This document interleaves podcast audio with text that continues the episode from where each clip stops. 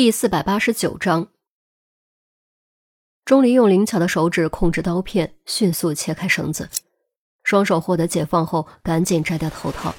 他并没有立刻站起来，而是凝神倾听了片刻，然后才站起身，蹑手蹑脚检查房间中一切能够直接看到他，并且能够藏匿针孔摄像机的位置。很快检查完毕，并没有找到任何监视设备。钟离顿时松了口气，开始思考逃离计划。率先冒出来的念头自然是直接破解电磁锁逃出去。对于该如何破解，他还是很清楚的，只要不是特别复杂高端的那种，应该都能够做到。但转瞬间，他又否定了这个看似诱人的计划。原因很简单，风险太大。一则破解失败容易惊动对方，二则。不能确定外面到底是什么情况。如果对方就守在门外，或者还有更多的人在附近，贸然出去就是自投罗网。那么房间中有没有别的逃生通道呢？答案是没有。地板没有暗格，通风口太窄了，以他的体型根本钻不进去。再加上没有窗户，门就成了唯一的出口。既然门是唯一的出口，又不能直接破解电磁锁，该如何才能顺利逃出去呢？钟离重新回到椅子上坐下，开始认真回顾一切可能有用的线索。突然，当回顾到昨天晚上守卫和神秘人通话的那一幕，两个词猛地从记忆中跳了出来：受伤，保护。虽然不知道为什么。但从那段对话中可以判断出，神秘人比较在意他的情况，即便只是拿他做人质，也并没有伤害他的意思。既然如此，可不可以利用这一点设计出逃生计划呢？想到这里，钟离大脑飞转，一条完整的计划应运而生。而这个计划的第一步就是放火。没有火柴，没有打火机。也没有任何其他的点火设备，该如何放火呢？钟离目光扫了一圈，迅速锁定了可以生火的东西——电线。阿莫尔正在对面的房间里看电视，新闻中播放的是伦敦大桥的实况救援。记者背对着滚滚浓烟和满目疮痍，大声地说着祈祷和谴责的话。即便隔着屏幕，也能感受到他浓烈的愤怒。呵，活该！阿莫尔摘下脸上的恶鬼面具，抓起杯子想喝一口，送到嘴边却又停住，表情似乎有些犹豫。便在这时，鼻端忽然传来淡淡的烟味。哪来的烟味？阿莫尔起身一看，顿时大吃一惊。烟味赫然来自对面关押钟离的房间，门缝底下一缕缕青烟正在往外冒。着火了！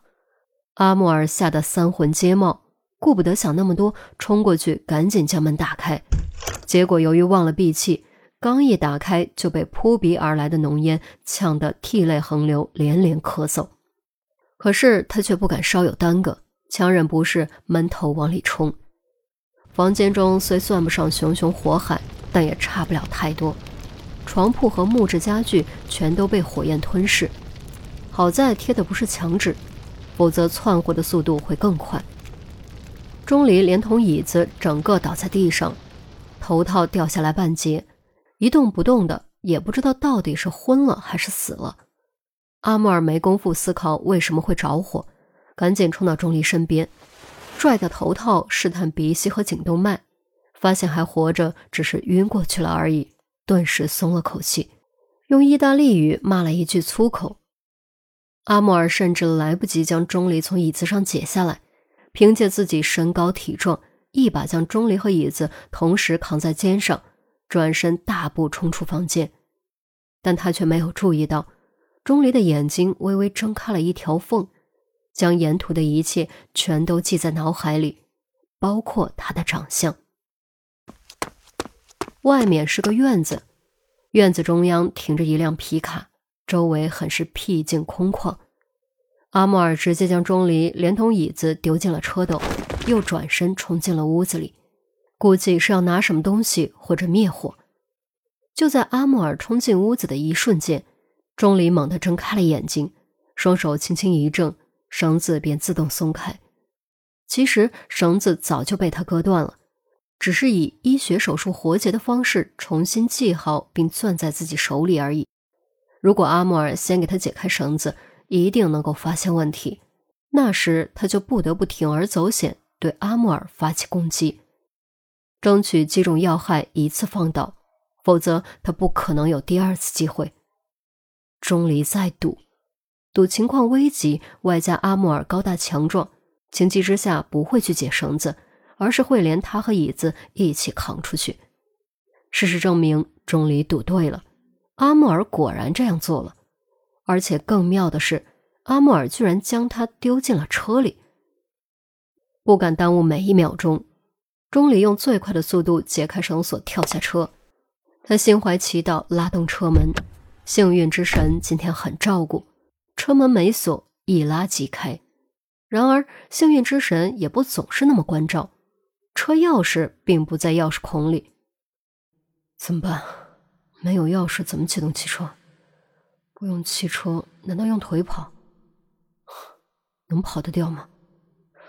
或者找个地方藏起来，然后再伺机逃跑？不行，无论双腿跑还是藏起来，都感觉不是那么靠谱。最佳的逃生方案还是用汽车。那么，该怎么在没钥匙的情况下启动汽车呢？这个问题难不倒钟离，虽然没有亲手做过。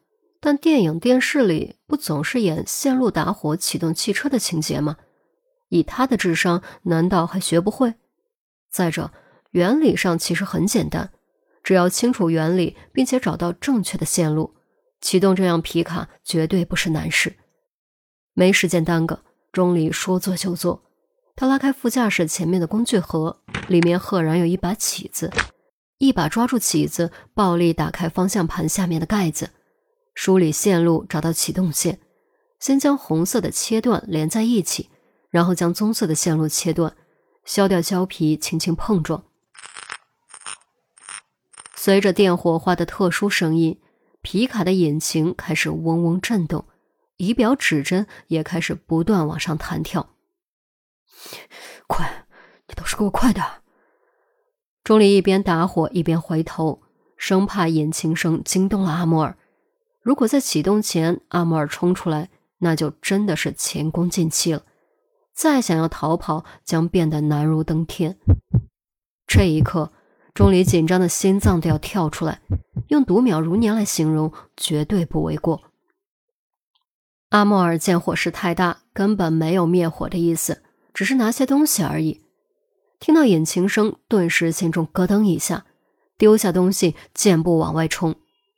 当他冲出房门的时候，正好透过车玻璃和钟离往后面看的双眼对上，二人都看到了对方的眼神，一边是惊恐，一边是惊吓。钟离吓得心脏差点跳出来，不过好在就在目光对视的同时，皮卡终于成功启动。他顾不得自己车技很差的事实，迅速挂档，一脚油门让皮卡窜了出去。阿穆尔的反应也不慢。几大步加速，一跃而起，抓住了车斗的后板，奋力往上爬。钟离透过后视镜将一切看在眼中。皮卡砰的一声撞碎院门，接着猛甩方向盘，来了个九十度大拐弯，轮胎与地面发出刺耳的摩擦声，尘土飞扬，烟尘四起。在惯性的作用下，阿莫尔被整个甩得飞了起来，左手没抓稳，滑脱。幸好右手死死抓住，没有松开，否则肯定会飞出去。赶紧给老子停车！阿莫尔放声大喝，后面还跟了一串粗口。停车？开什么国际玩笑？钟离非但不会停车，反而将油门踩到底，速度仪表盘指针不断往上转动，速度越来越快。然而，速度再快。车子和阿穆尔也是相对静止的，阿穆尔只要不松手，就还是可以爬上来。眼看阿木尔两只胳膊已经伸了进来，再有几秒钟就要爬进车斗里。钟离一咬牙，顾不得危险，更顾不得自己到底控不控制得住，开始左右频繁小幅度转向方向盘。急速狂飙的皮卡变成了冲锋的狂蛇，在公路上扭来扭去，画出连绵不断的 S 弧线。最危险的时候，甚至单侧轮微微离地，角度稍微再大一些。估计能直接侧翻飞出去。被钟离这么折腾，阿摩尔顿时爬不上来了，只能勉强抓住后板，保证自己不被甩飞。他瞪着驾驶座里胡乱折腾的钟离，气炸的同时也感受到了深深的恐惧。这要是让钟离跑了，他怎么跟上面交代？上面还不得弄死他？要知道，这可是那位大人物亲自布置的任务啊！